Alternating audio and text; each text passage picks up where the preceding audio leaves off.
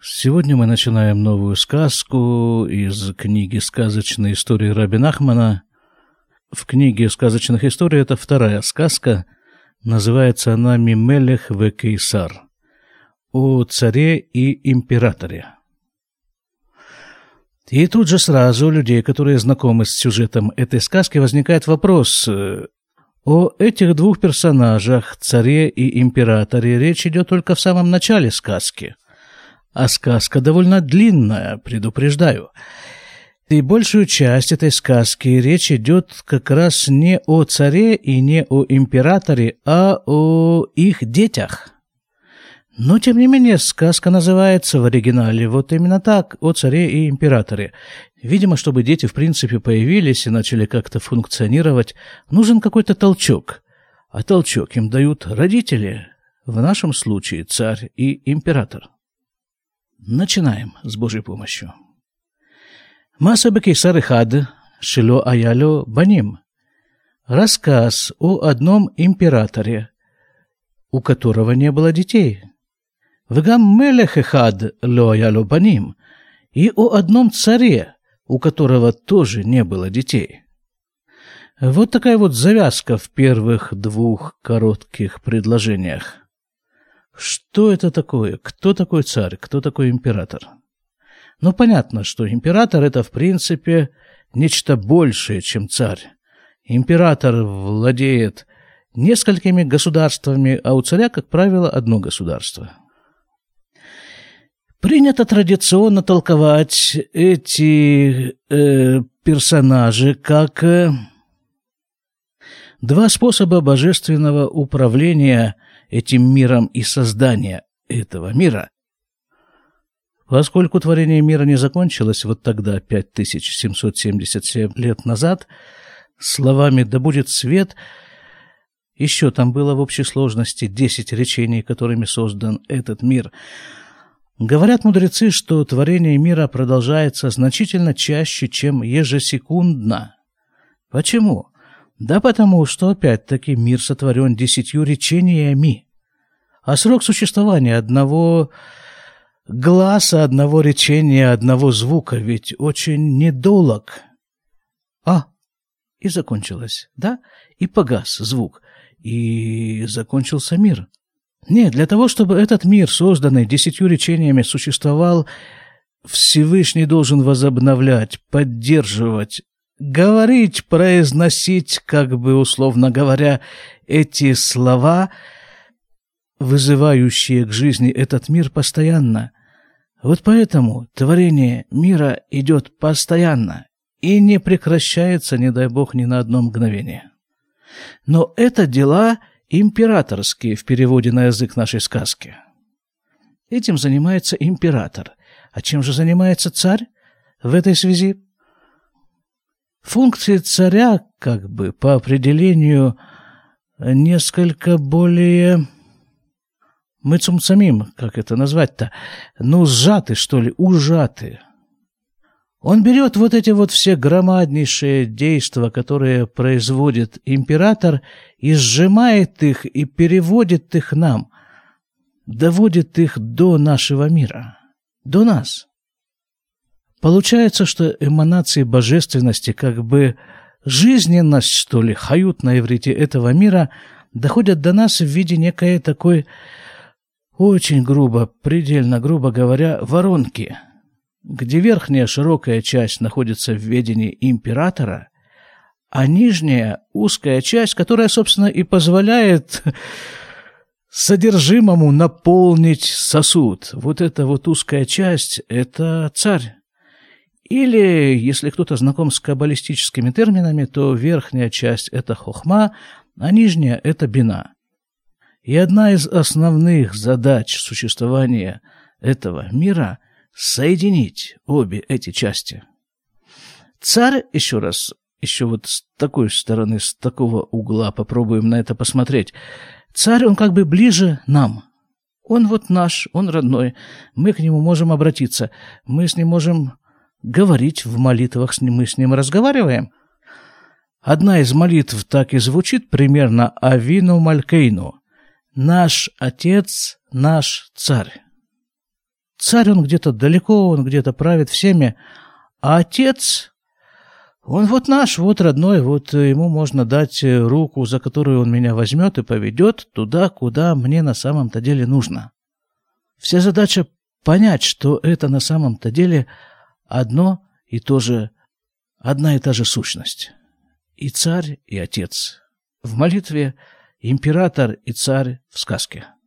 Я надеюсь, что я не окончательно вас запутал, поэтому спешно скорее продолжим эту сказку, пока мы еще не увязли по шею, по ноздри в этих рассуждениях. Давайте, что тут написано?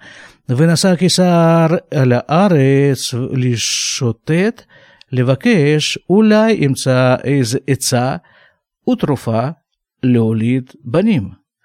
Детей у них не было, да?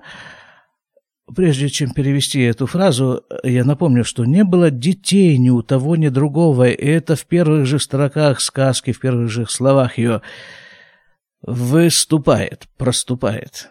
Это проблема. Нет детей.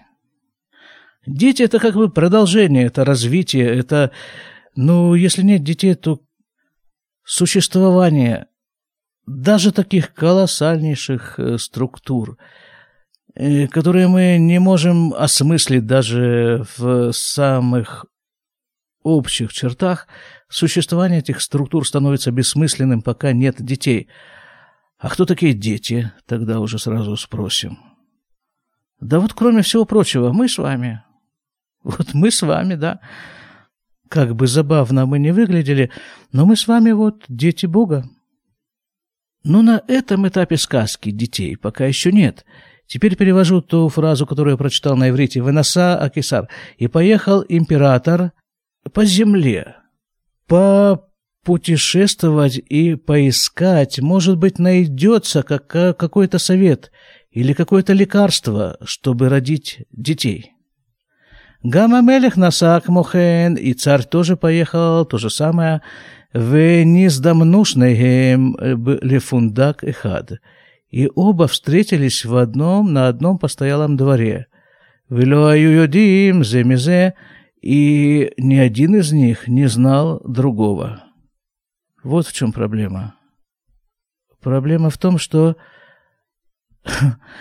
что обе части воронки, широкая и узкая, не соединены между собой, и от этого все, что туда наливается, Вместо того, чтобы попасть, попасть в сосуд, так сосуда-то самого пока еще нет, потому что этим сосудом являются дети.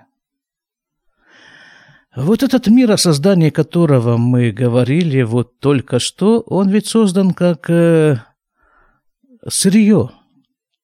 Сырье, из которого нам с вами предстоит э, сделать полноценное изделие. С Божьей помощью, конечно. Без этого никак. Так вот, они встретились на одном постоялом дворе, но не знали друг друга. Вейкира Кисар Бемелех Шиешло Нимус Шельмархут и увидел император царя, и увидел, что есть у него какое-то какой-то немус, это в современном иврите это вежливость, но здесь речь идет скорее о манерах – увидел у него царственные манеры, поведение царственное. А вообще-то так по-простецки написано, да, вот так по Рабинахмановскому. Вот такие колоссальные структуры, творец мира, они встречаются на постоялом дворе, не где-нибудь.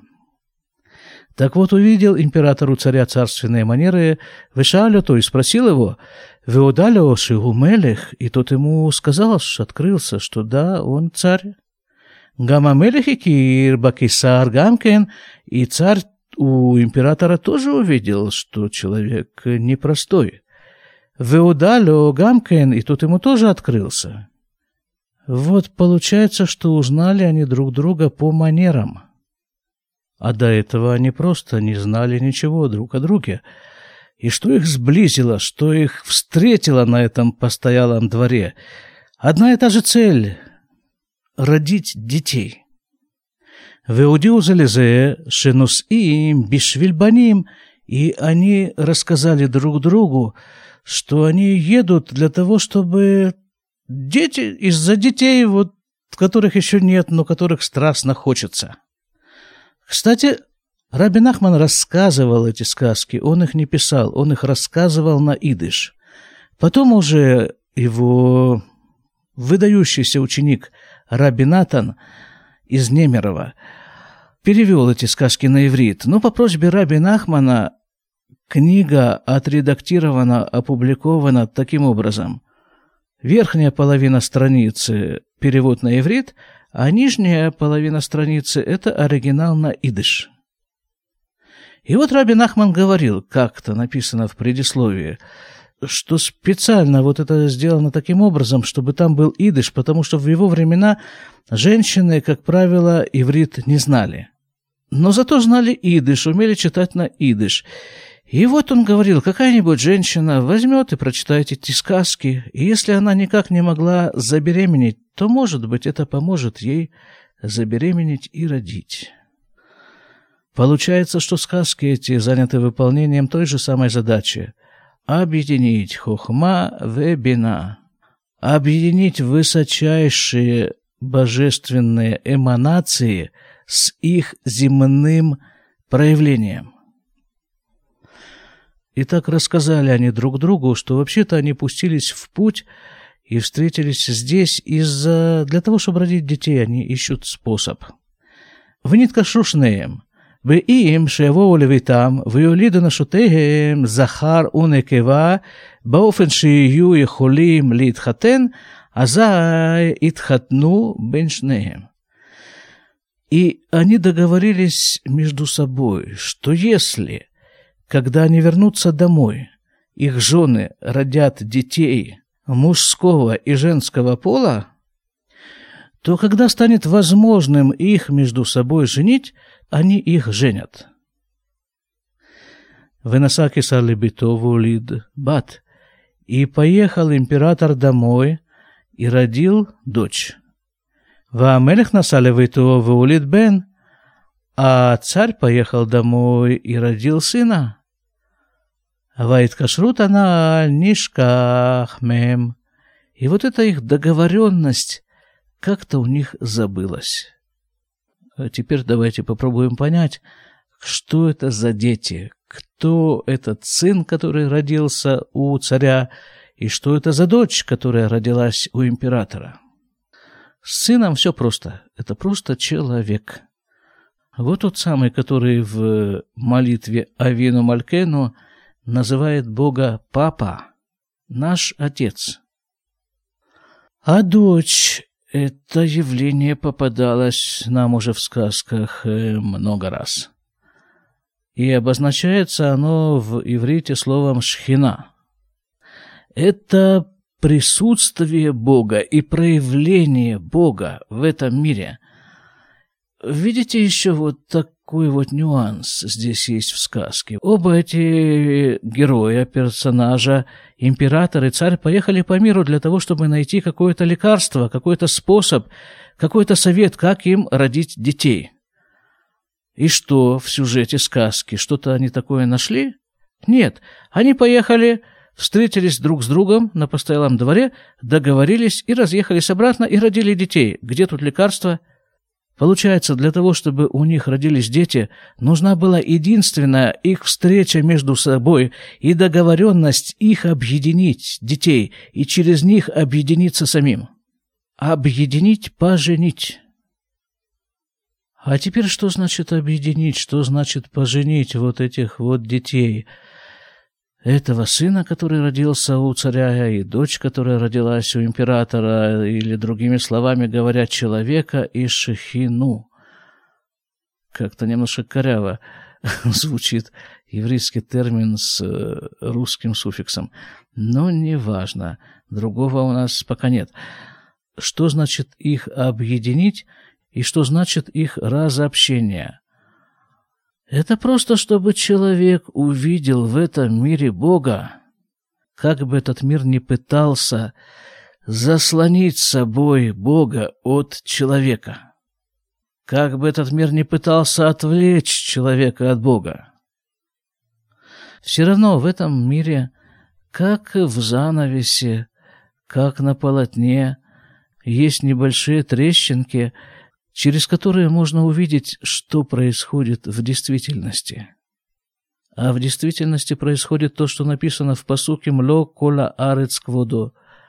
Весь мир наполнен Богом, и когда человек начинает это осознавать, чувствовать и понимать, вот тогда и происходит вот эта свадьба, это объединение сына царя и дочери императора, человека и шхины. Того, что в Кабале называется бина, и того, что там же называется хохма. Это и есть основная цель существования этого мира. Это и есть основная цель этих сказок — отдернуть занавеску. До свидания.